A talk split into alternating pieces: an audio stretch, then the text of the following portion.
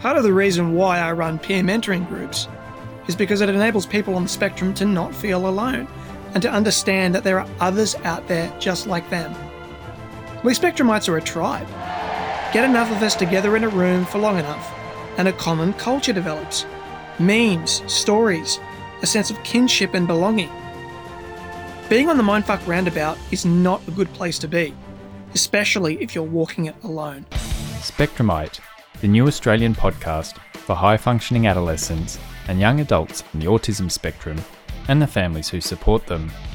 Available now on iTunes, Stitcher, TuneIn, and SoundCloud.